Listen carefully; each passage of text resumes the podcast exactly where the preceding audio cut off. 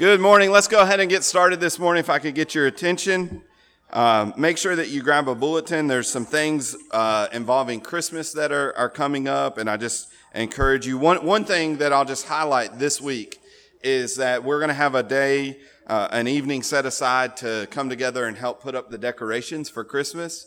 Uh, Bethany Roberts is kind of heading that up this year, but she could definitely use our help. It takes a lot of work to get all those things down and hang them up. Uh, it'd take one person several hours to do that, but if we can get a lot of people, we can get it done in, in an hour or so. So uh, just keep that in mind. Uh, it's this Tuesday, right? This Tuesday at 6:30. If you're able to help, please meet us here at, at the church. Also, we've got our holiday meal and our, our next generation Christmas program coming up. So, like I said, just just grab a bulletin and, and keep up to date with that. Um, this morning, let me let's go ahead and turn to Psalm 32 for our scripture reading. Psalm 34 rather. Psalm 34. We're going to begin reading this morning at verse 17. Psalm 34 verse 17. When the righteous cry for help, the Lord hears and delivers them out of all their troubles. The Lord is near to the brokenhearted and saves the crushed in spirit. Many are the afflictions of the righteous, but the Lord delivers him out of them all. He keeps all his bones, not one of them is broken. Affliction will slay the wicked, and those who hate the righteous will be condemned. The Lord redeems the life of his servants. None of those who take refuge in him will be condemned. I want to, as we pray this morning, I want us to remember um, George Gilliland and his family. His mother is uh, not doing very well at all. In fact, they, they've called the family in, and I don't have all the details, but it seems like it, it may not be long uh, for her. And uh, both her and, and George's dad have had a lot of health problems. So I want us to pray this morning for George and for Randa and Tyler uh, of course, Tyler just lost his, his father not too long ago, and so this is another uh, p- potential loss here for them. So just, I, I, like what this verse says that the Lord is near to the broken heart, hearted and saves the crushed in spirit. Um, we've had others. Sarah just lost her dad recently. Uh, and this is a particularly hard time. Some people have lost people in the past, but when the holidays come around, it's, it's one of those times where you begin to remember those who have passed away. And I, I, love this passage because it says the Lord is near to people who are brokenhearted. So we just want to remember those people this, this time of year and pray that God would, would be with them, that he would comfort them and bless them. So pray with me this morning. Our Heavenly Father, we come to you this morning and we are grateful that you are not a God who is distant, who we do not know, who we do not experience, who is not near us, but, but you are a God who is near us, who comes to us in, in our need, in our trials, in our difficulty.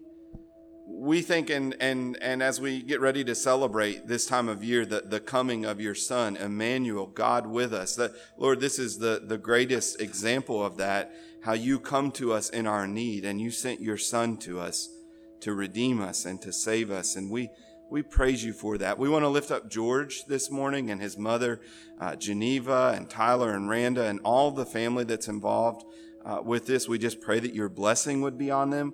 We pray that, that you would reveal yourself to them, that, that they would know you, the, the God who is present, the God who is near to the brokenhearted. I pray that you would be with them in a unique and a special way, that your grace and your blessing would be upon them in this hour and in this time, Lord. So often we think about tragedies and we think about dealing with the loss of loved ones, and we, we, we can't imagine how we could go through something like that, but we know it's by your grace, and we pray for that grace for George and his family this morning. We ask for your blessing on this service this morning. We pray that you uh, would be with us, that your blessing would be upon the preaching of your word. We pray that as uh, Jared comes, that you'd fill him with your Holy Spirit Give us eyes to see and ears to hear. Help us, Lord, put away the distractions and the things of this world. And we pray all of this in Jesus' name. Amen. I have one more thing that we're doing kind of unique today. We recently had a, a membership class. Uh, and that's just part of a process uh, to help people who are new to the church understand what our church is all about as they kind of come into membership here. And, uh, and recently, Josh and Jamie Lomax went through that membership class. And uh, we're going to have the Lord's Supper today, so we're not going to have a, a, point at the end of the service where they could come forward. So I'm going to ask them to come forward right now. They're coming for, for membership as, and uh, Gary, I think, is going to come with them. Gary Gaynor has been a, a member of our church for a long time, uh, but had, had been away from the church for some time, and he's kind of coming back to just renew his commitment to our church here. And Josh and Jamie are coming uh, to to join us in membership, and they have uh, two beautiful children, Cash and Carter Lomax, and so. Uh, if you're a member here this morning and you want to welcome them into membership, would you just signal that right now by raising your right hand? All right. Any opposed? All right, Jared opposed, but other than that, I think you all got through. So make sure we're not going to come up right now and welcome them in, but make sure that you welcome them into our church. Make sure that that they know that you love them, that you care for them, that you're going to be praying for them and, and seeking to help them walk uh, with the Lord. So welcome to you all. We're we're so glad to have you all. We'll have our ushers come at this time, and uh, one of the things that you'll see in our bulletin as they're coming is uh, that there's some special giving opportunities during the month of December. Uh, several of the, the ministries that we have ongoing, like Crossroads, Oakwood Nursing Home, uh, the Oaks in Lewisport, uh, we're all we're doing special things for them, and and you can see the people who are coordinating that in the bulletin. If you'd like to be a part of that, uh, please talk to one of them. Also. Um, obviously, next week we'll start our Lottie Moon Christmas offering that we do every year. And just for those who don't know, that, that offering goes 100% of it directly to the International Mission Board, which uh, sends missionaries all over the world. And that's uh, all of that goes goes to them. We've set our goal this year for two thousand dollars, and I just ask you to to pray and to to seek uh, the Lord's guidance as to what He would have you give to that. Um, the International Mission Board is is the largest sending agency in in the world of missionaries they do an excellent job, and uh, those missionaries are sending the gospel all over the world, and many places that have never heard the gospel. And uh, it's this time of year, especially that we as Christians ought to be thinking about giving. We, we rem- we're remembering that God gave us His only Son, and I think we're called to emulate that in in some way. We're thankful that we've received that gift, and and true thankfulness, I think, would then want to give to others. And so those are just some opportunities for us to give uh, this year. So pray with me. Our Heavenly Father, we come to you this morning. We do pray uh, that you would give us generous hearts. I pray that as we come to realize and understand the great gift that has been given to us in your Son, Jesus Christ, and as we grow in adoration and in appreciation of what you have given to us, I, I, I pray that that weight, the weight of that, would, would cause us to be generous givers. Lord, many of us sometimes think we don't have much to give. We feel like we've got too many bills, too many things that we need to save for, too many things that we need uh, in our lives. But God, as we just think about human history and we think about uh, people all over the world, we, we would be foolish to think that we don't have anything to give. We're the wealthiest people who have ever lived. And uh, you've blessed us so greatly. Help us be those who see ourselves as, as, as those who are to give to others as well. Help us as a church be generous givers. And we pray that you would use this for your honor and your glory. In Christ's name we pray. Amen. I'm not sure you all are out there. Good morning. All right, now I know I'm preaching to somebody this morning. If you have your Bibles, turn with me to the book of Ephesians. We're going to be in chapter 4. We're going to look at uh, verses 26, 27, then verses 31 and 32. Going to continue on in the series that uh, Andrew has been preaching here through Ephesians. Um, but today the topic is going to turn toward anger. That's the, the bulk of the text here, and we're going to we're going to deal with that. So uh, if you have your Bibles and you're there, read along with me. Paul writes, "Be angry and do not sin. Do not let the sun go down on your anger, and give no opportunity to the devil." Now drop down to verse 31. Let all bitterness and wrath and anger and clamor and slander be put away from you, along with all malice. Be kind to one another, tender hearted, forgiving one another, as God in Christ forgave you. Pray with me. Father, we thank you for your word. It's clear, it is beautiful, and we need it this morning.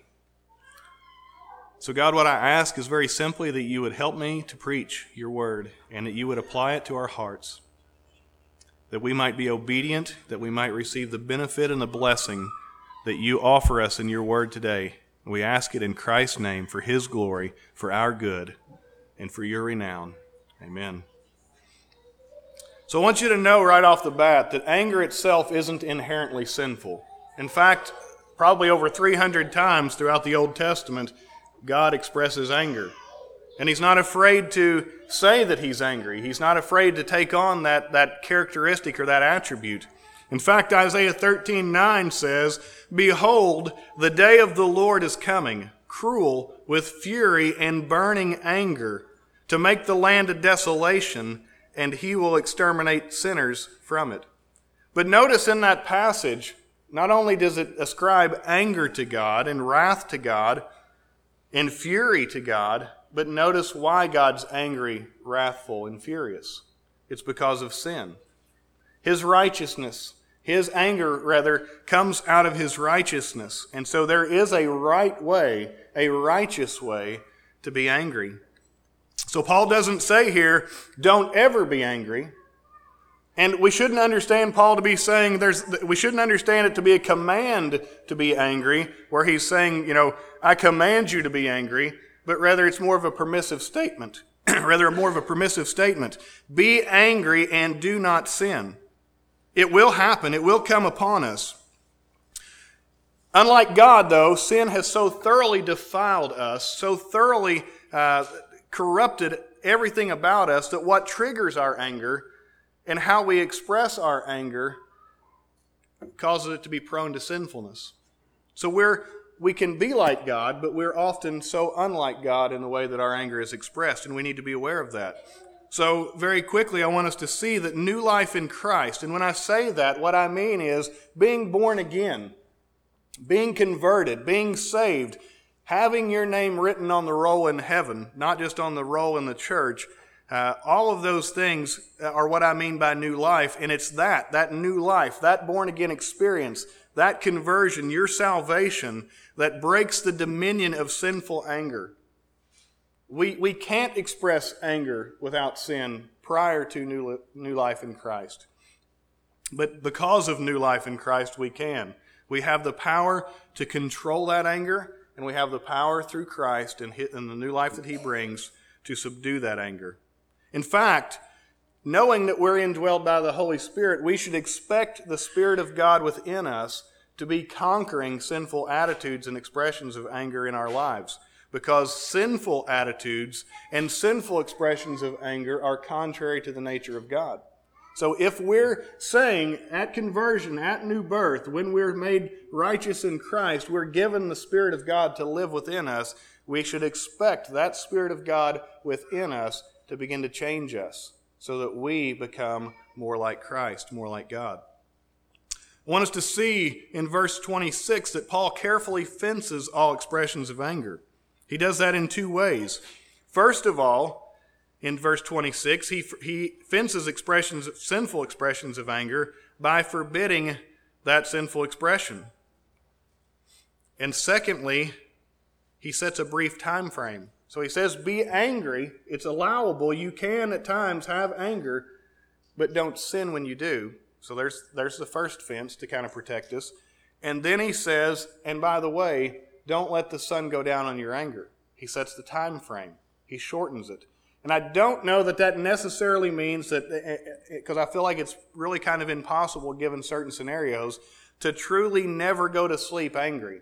There are some things about life and the time that they hit you and the, and the way that they progress that that you may not, you may not actually ever be able to go to bed without being angry. But the idea here, at least, is that our, our anger should be short lived. We should have an attitude and a willingness and a readiness. Our goal ought to be to put anger away as quickly as possible. And that, I think, is the overarching goal. if, we, if we go backwards in, in the, the, this epistle to verse 24, we see that one of the goals of our salvation, one of the, the goals of our sanctification as, as believers, is to be created after the likeness of God in true righteousness and holiness. So, therefore, when Paul commands us to have short lived anger, when he says, don't let the sun go down on that anger, it's because God's anger is short lived anger. God is not prone to, to carrying grudges. God is not prone to having anger that lasts forever. In fact, Psalm 30, verse 5 says of God's anger, For his anger is but for a moment, and his favor is for a lifetime. You see how that fits with what Paul's already trying to tell us here.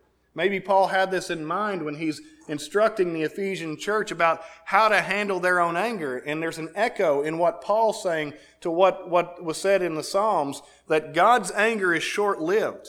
It's his favor, it's his, it's his goodness, his kindness to us that lasts, that endures, that marks God.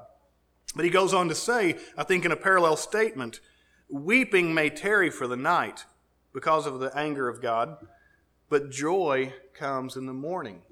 And so we see again this willingness in God to quickly put aside his anger and to quickly put aside the, the pain that that anger brings. Offenses against God are infinitely more egregious than offenses against each of us.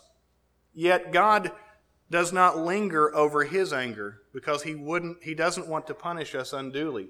He doesn't want to, to increase our suffering. And I think that's what we're seeing there in that psalm. Rather, he shortens it out of love. And Paul calls us to do the same thing. So, yielding to new life in the Spirit means we will imitate God in how we handle our offenses. And ultimately, what I'm saying here, if you don't hear anything else from this, this message, God must be Lord over your anger. You can take that away. That's the if you can't remember anything else, little for the little ones in here, just commit that to memory. God must be Lord or Master, the one who controls our anger. We everything we do, this is important for us to understand. Everything we do in life is done before the face of God. Whether we like it or not. But everything we do is done before the face of God. Every outburst of anger, therefore, is done before the face of God. There's not a hiding place. He doesn't turn his back and say, You go ahead and have your fitful expression of anger, and I'm not going to watch, I'm not going to see. Everything we do is before the face of God.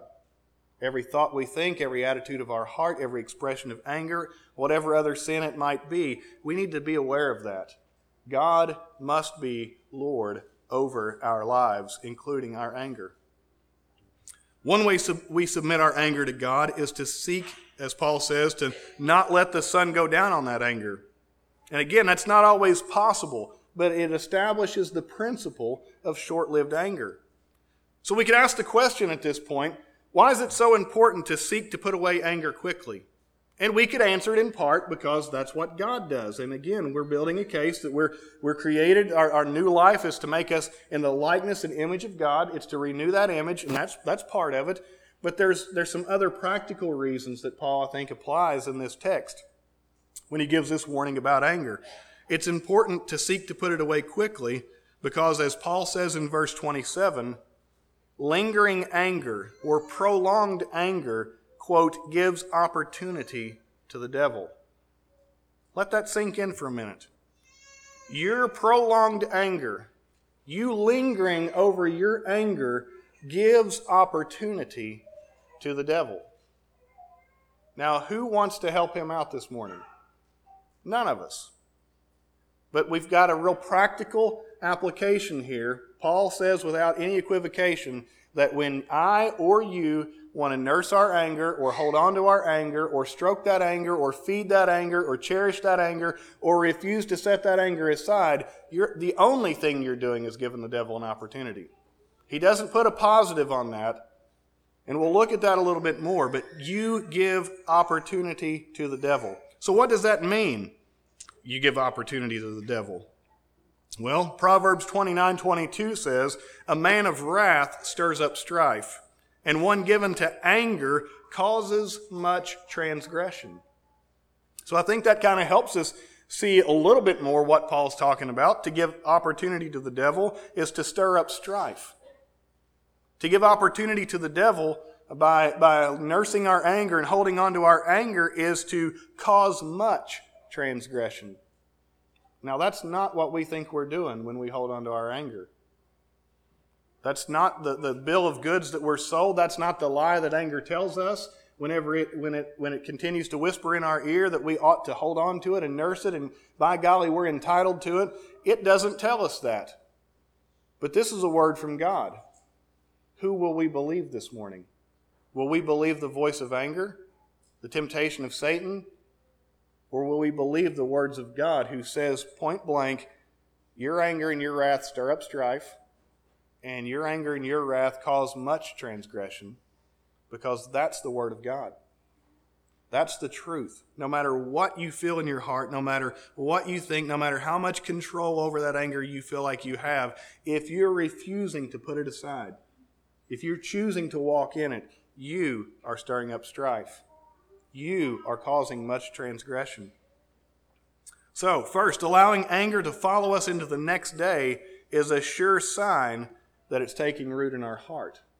So again, Paul put that, that length of time on there. And I don't want to be dogmatic and, and, and, and wooden about that, that if you've stepped into tomorrow and you wake up and, you, and you, there's still some anger, that, you know, you're just absolutely in sin, but it doesn't give us a whole lot of wiggle room.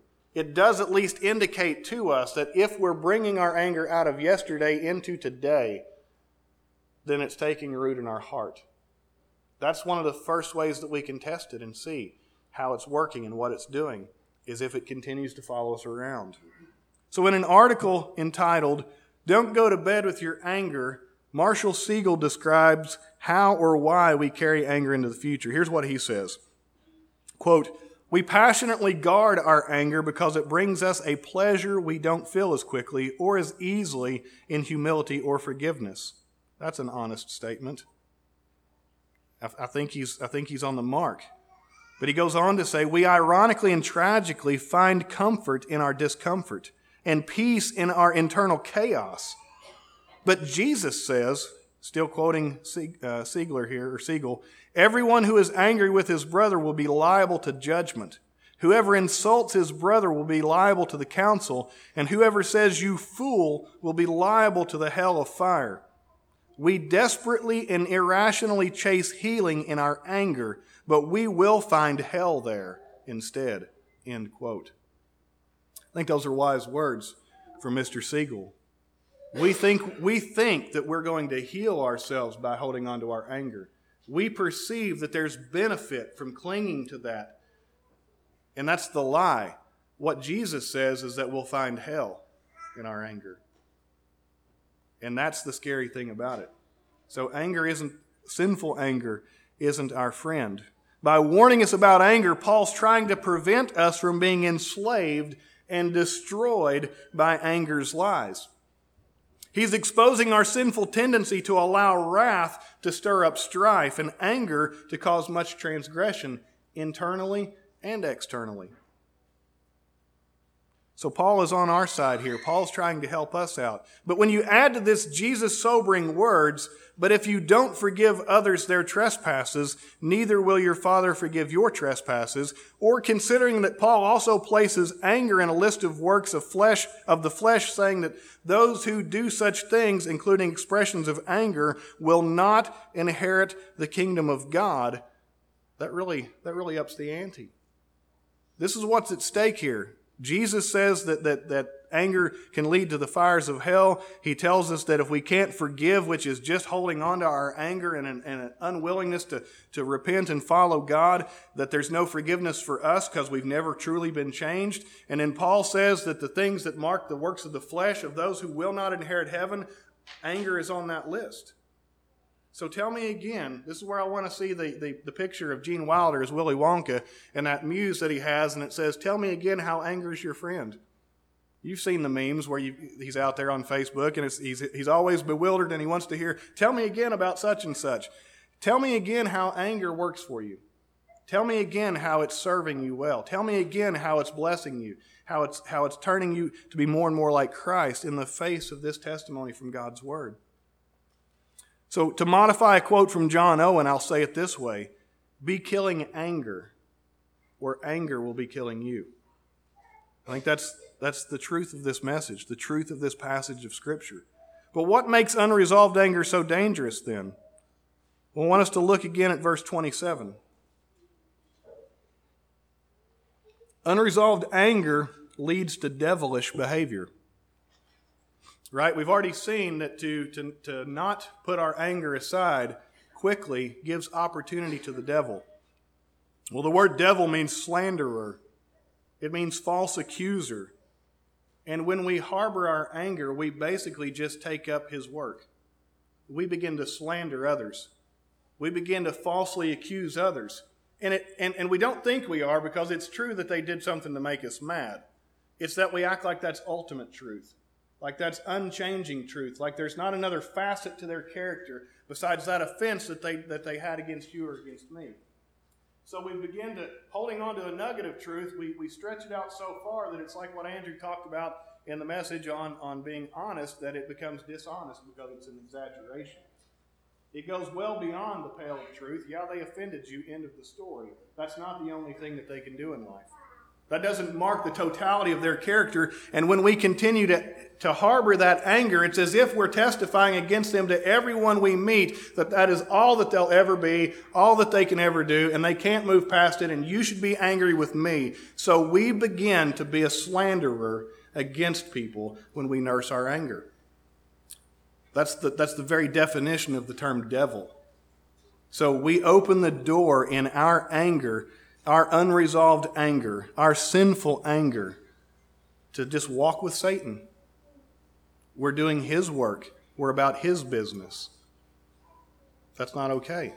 That doesn't mark new life in Christ. That's the antithesis of what verse 24 says that the new birth was given, the new creation, this new life was manifest in us so that we could be transformed into the likeness of Christ after righteousness and holiness.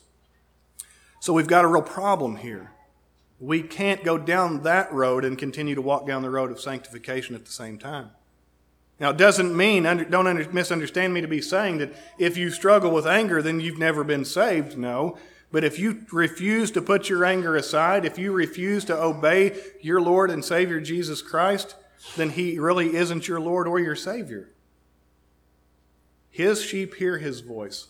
No strange voice will they follow. His sheep find it easy to obey his commandments, and it's not a burden for them.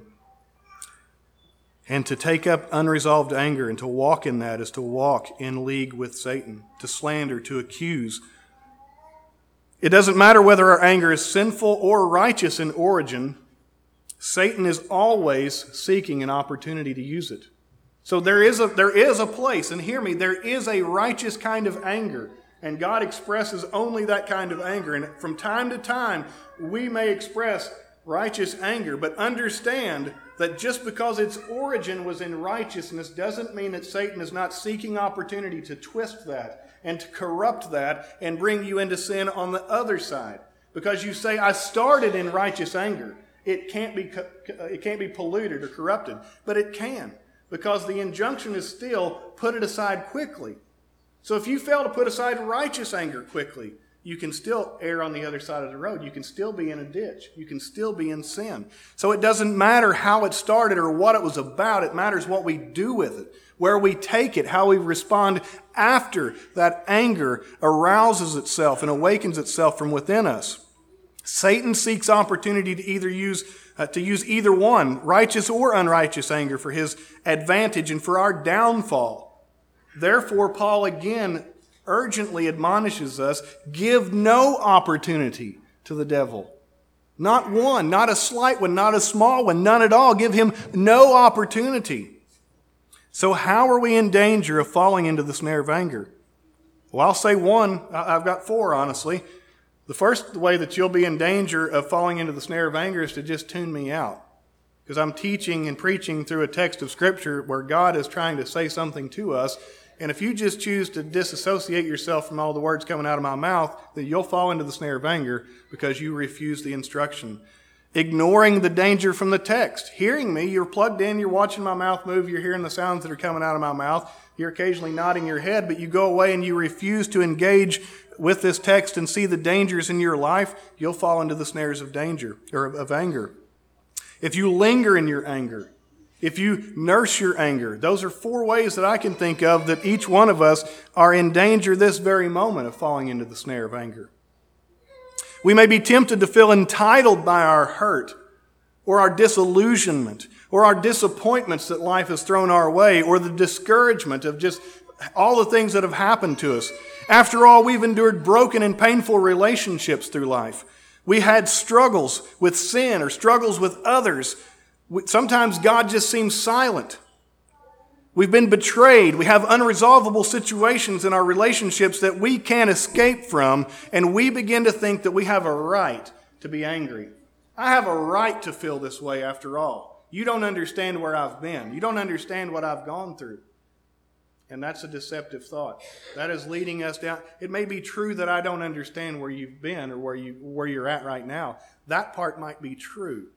But when you conclude from that that, you have, that you're entitled to your anger and just excuse yourself from this situation, brother, that's where you err. That's where I err. That's where you've crossed over into the deception of anger. And it's become sinful and a snare to us. If this is your reasoning, be warned Sin is crouching at the door and its desire is for you, but you must master it.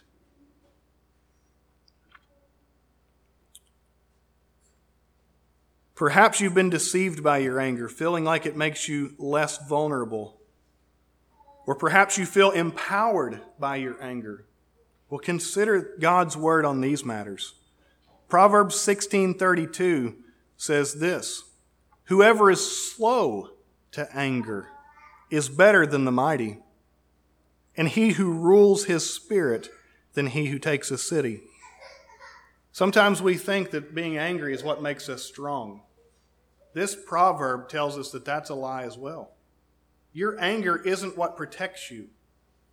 Your anger isn't what shields you from hurts and slings. Your anger isn't what keeps you from being crushed or destroyed.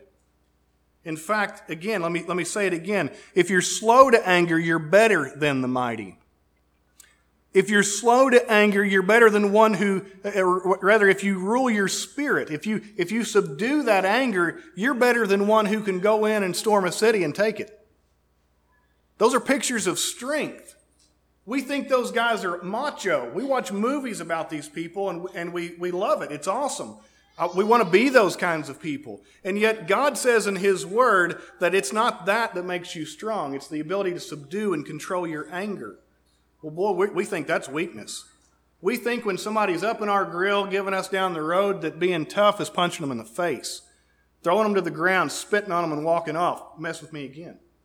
That's not tough, but that's, that's, that's what we perceive. And that's how I grew up living and, and believing like, I'll show you tough and one of us is going to be hurting when it's over. But the scriptures tell me that that's false. If I truly want to protect myself, then I yield to God. I subdue my anger. I extend grace and forgiveness to others. That's what takes strength. That's what makes us like Christ, who could be spat on and reviled and beaten, and yet he didn't open his mouth. He didn't revile in return. He didn't punch anybody, he didn't kick anybody, he didn't hate anybody. That's the mark of manhood. That's the mark of righteousness. So when we feel empowered by our anger, we're deceived by our anger. And I think that sadly many of us in this, in this congregation this morning, we have bought the lie that anger protects me, that anger is a shield around me, and those things are false. God is a shield about his people. He's the glory and the lifter of our head. And it's in Him that we take refuge. He is the rock in which we hide ourselves, not anger. God's word is clear on this issue. The blessing of divine protection for your heart and your mind do not come through your angry aggression. Rather, the protection of your heart and your mind come through entrusting every offense and every provocation into the hands of your heavenly Father. So he says, Do not seek revenge or bear a grudge against any of your people, but love your neighbor as yourself. I am the Lord. And he says again, Beloved, never avenge yourselves, but leave it to the wrath of God, for it is written, Vengeance is mine. I will repay, says the Lord. If we truly believe those words, then we don't need to clothe ourselves in anger. If we take those words as promises to us, as God taking Him at face value, then there's no room for us to have to protect ourselves with a hardened, angry attitude. Because God says, I am the Lord. I will repay. I will enact justice. I will be the one who disciplines or the one who judges. Trust in me. Anger can also be a symptom of unbelief. It can be a sign that we have failed to trust all of God's word. Ephesians 4:30 in Ephesians 4:31, Paul commands us to put away six expressions of anger. He says, "Let all bitterness and wrath and anger and clamor and slander be put away from you along with all malice." So let's just take a brief look at these six words. Bitterness. And I, I want you to recognize as we go how this goes from internal and maybe private to external and public. So we see a progression here. This is sort of a walk down the path, and you might be on one end or the other of the spectrum, but typically this is a progress of, of, of, the way sin begins to harden and dominate, and we start on one end and typically end up on the other. So with bitterness, it, it describes someone who is sour and resentful. These are those people who brood over offenses and insults. I just can't believe they did that to me. I will never get over that. And they're just bitter and angry, and they may never say it to you, but that's the attitude of their heart. These kinds of people bitter people refuse to be reconciled. But do you see immediately how this is automatically disobedient to what we just read, uh, where God says, Do not bear a grudge with any of your people? It's in direct contradiction to God's word. And so in that moment, we have two options. We can believe God's word, or we can believe the testimony of, lie, of the lie of sin within us, the lie of that anger. And so that's why I said a while ago that anger can be a symptom and a sign of unbelief. We're given options. Which one do we truly believe? It's the one that we live out, it's the one that we act on. So, that's bitterness. Wrath is the next one. This is a sudden outburst of boiling anger. It's often characterized by heavy breathing. We would call this rage most of the time, and some of us have been there. Some of that's our reaction for some of us when we start to get angry. We just feel it boiling on the inside, and our breathing starts to change, and sometimes the jaw starts to grit, and the, the, the fists start to clench. This is wrath or rage building up within us.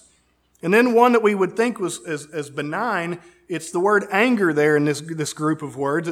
This expresses itself in looks or words or actions that are meant to punish or antagonize others. So now we've been bitter, we've become wrathful, now it's beginning to vent itself. If it was, if it was subdued at all before, it's not at this point. This is when I give you the, the, the stare down. This is when I'm communicating with my face, or maybe communicating with my body posture, my location to your nose, uh, that I'm angry or frustrated or whatever. This is beginning to break out of the confines of my heart and my mind and starting to affect those around me in really noticeable ways. Then there's clamor. Anger leads straight into this one. Clamor is what you would what you would see when two people are standing nose to nose screaming and yelling at each other.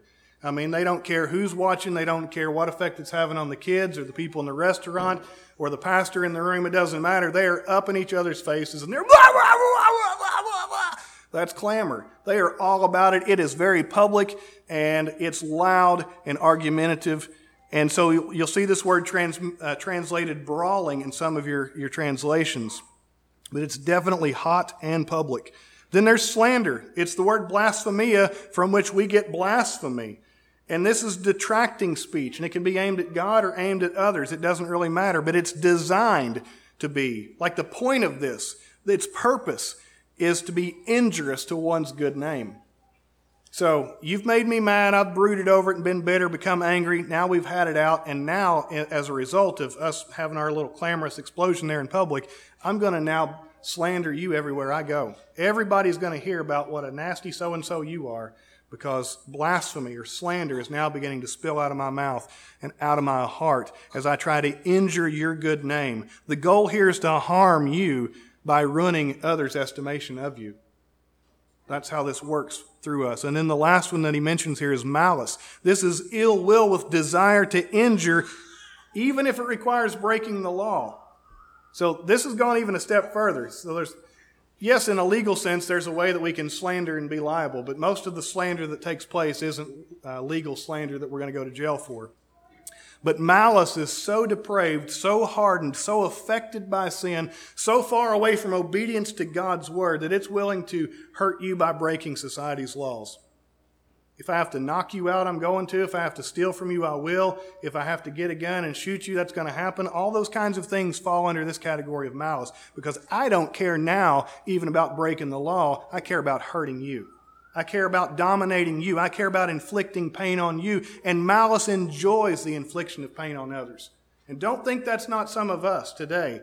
Maybe we're not packing a gun and maybe we're never going to do anything that crazy, but sometimes don't we just love the fact that we've wounded somebody because they've wounded us first? That is malice in our hearts. So, this brief look at the six traits of anger shows us a downward spiral into sin and away from the glory of God. As anger enslaves us, enslaves us to do devilish work. So Paul commands us then, rightfully so, put these things away. We should not practice these kinds of things. Well, how do we do this, Paul? How do we do this, Pastor? How do we put these things away? How am I able to put away the characteristics of sinful anger? It's entrenched. I, I grew up in this. It's, it's just part of who I am. Well, first we have to recognize that if you're in Christ, it's no longer a part of who you are.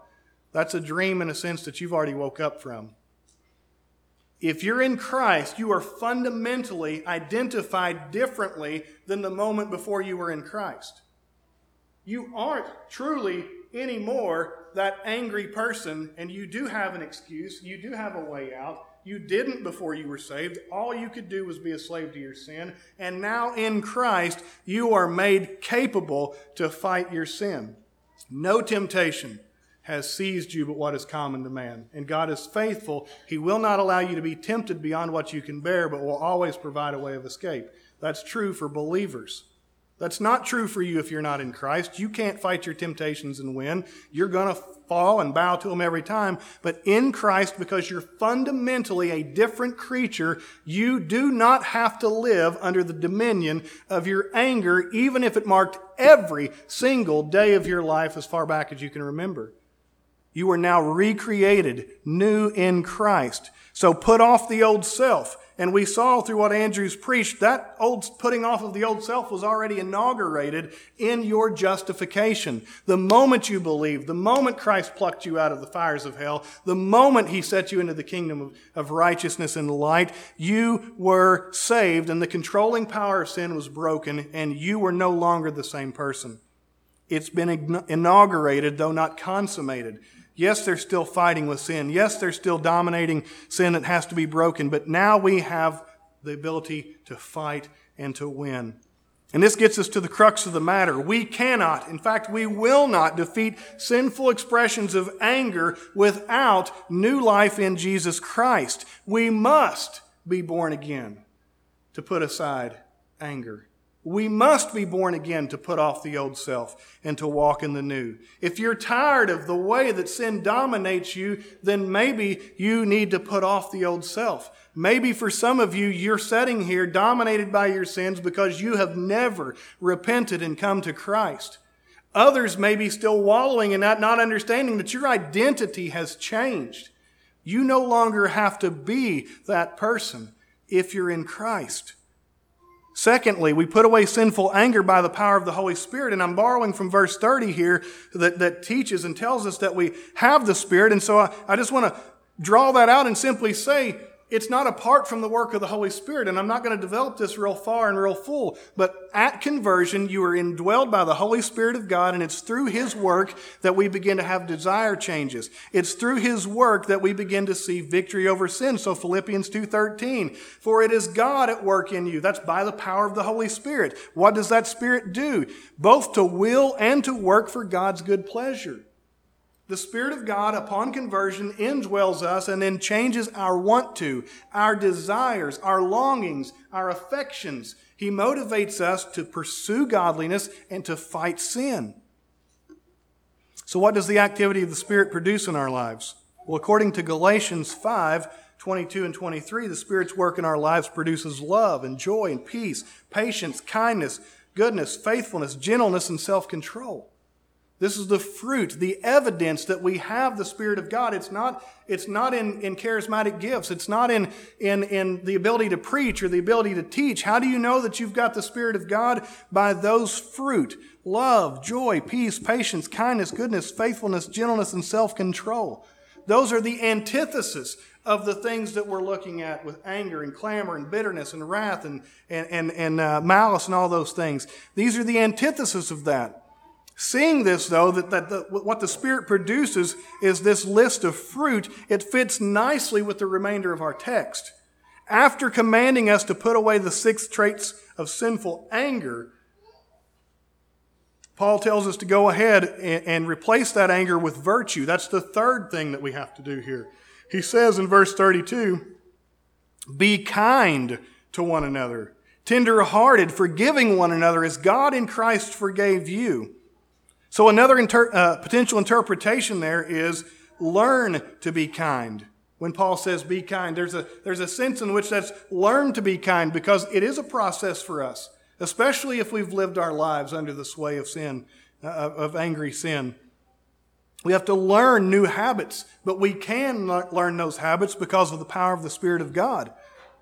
So let me ask the question, and this echoes something Andrew's already preached, but I'm going to insert it again here. Why does it matter what we do after we've simply removed the traits of sinful anger? Paul says, put them all aside. And why didn't he stop right there? Why wasn't that it? Just put them off. That's, that's fine. Just get rid of those, and you'll be good and okay. Way to go. Everything's cool. That's not what he says.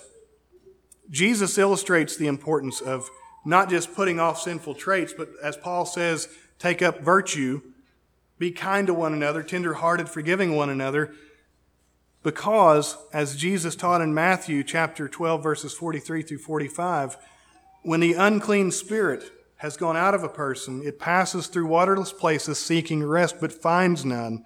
Then it says, I will return to my house from which I came. And when it comes, it finds the house empty that's just putting off those other things. Swept and put in order. Then it goes and brings with it seven other spirits more evil than itself, and they enter and dwell there. And the last state of that person is worse than the first.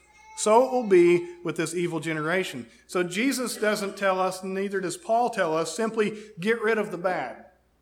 No, because he understands that we have an enemy who's always seeking opportunity. And just because you put it off for today doesn't mean the temptation won't be there tomorrow or a week from now or two years from now or when you least expected. And what you put off, you never filled with anything else. And now there's an opportunity for it to come back because you've not put any positive righteousness in place of that negative, sinful action or attitude. So Jesus warns, and Paul warns then, it's not enough to just put it off. Stop doing that. He tells us to start doing something else. We live in a fallen world. Victory over sin is not static. It's not a one and done proposition.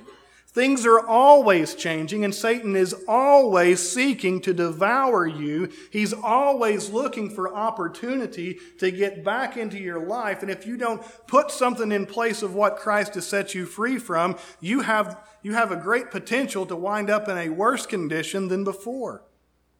So he warns us don't just put it aside, put on other things. Take on you something else. Fill that void with other things. We must not simply cut out bad habits, but by God's grace.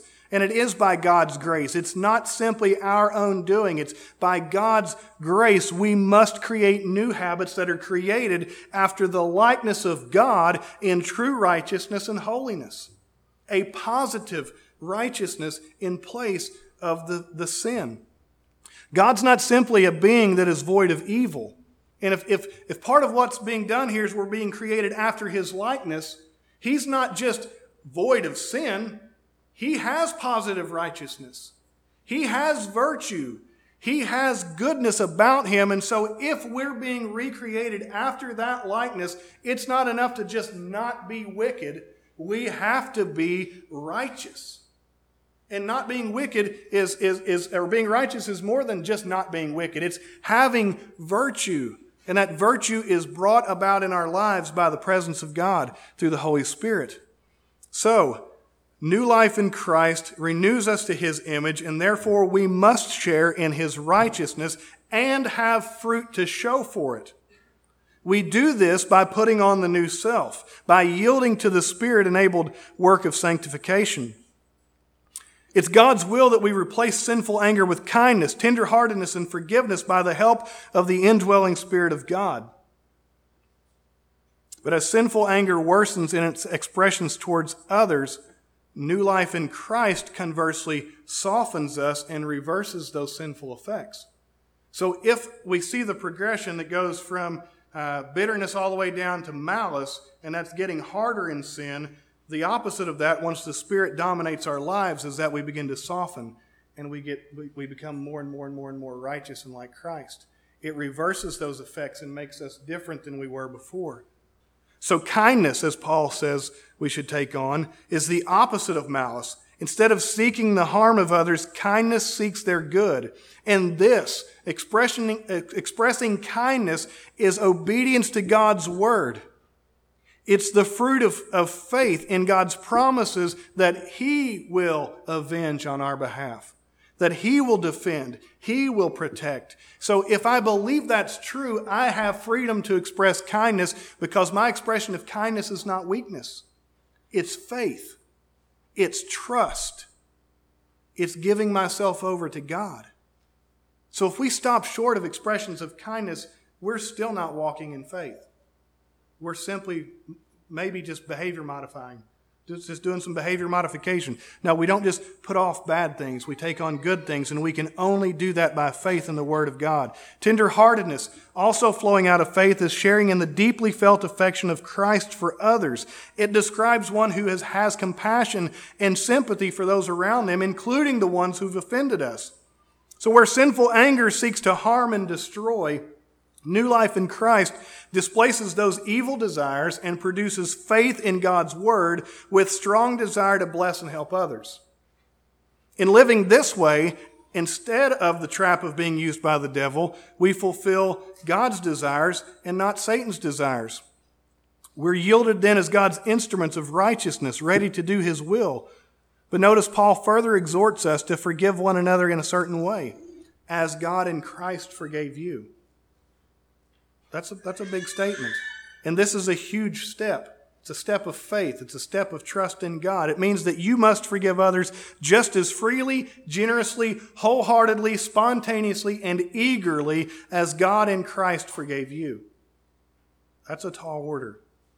But it can be done, and it is done in the life of His people through, the, through faith in His Word and through reliance on the Holy Spirit. And forgiveness is the best ev- evidence of faith in God's Word concerning anger because forgiveness is a total abandonment of oneself into the capable and faithful hands of God. So, are you seeking to live this kind of life?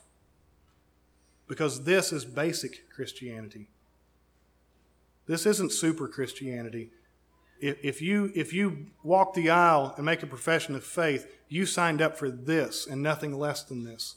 This is basic Christianity, taught to basic, simple people in the first century, many of whom couldn't read and write. And this was what was preached to those simple folks. This isn't right next to martyrdom. The next step up is to just die for the faith because we're so awesome. This is basic entry level Christianity.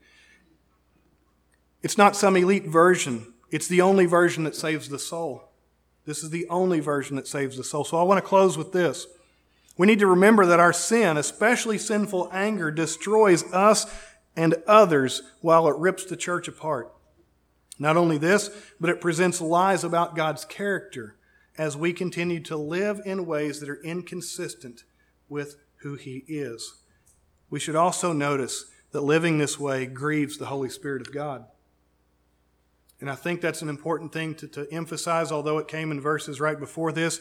Our sin and our life of sin and the presence of sin in our life grieves the Spirit of God within us. And perhaps this is why some of us are unhappy with our religious experience. Perhaps it's why some of us, for some of us, our faith seems stale. Our Christianity seems to be gutted of all power and glory and beauty is because we've lived so often under the domination of sin that we've grieved the Spirit of God. The very thing that, the very person of the Trinity who affects power in our faith, power in our Christianity, if we're not careful, we're constantly offending and grieving.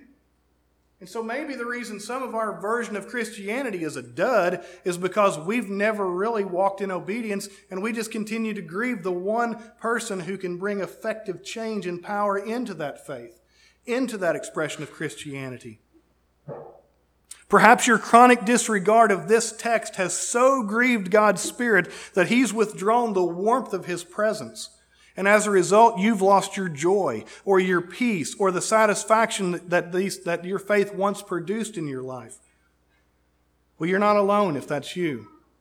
Hymn writer William Cowper, in his song, Oh, for a Closer Walk with God, wrote these words, and I close with them.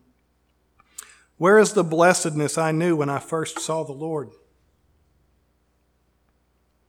Where is the soul refreshing view of Jesus and His Word? What peaceful hours I once enjoyed. How sweet their memory still, but they have left an aching void the world can never fill. Return, O holy dove, return. Sweet messenger of rest. I hate the sins that made thee mourn and drove thee from my breast. Will you pray with me?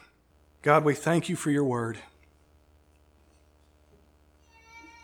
We confess, God, that we are sinful, that we are often dominated and controlled by our anger.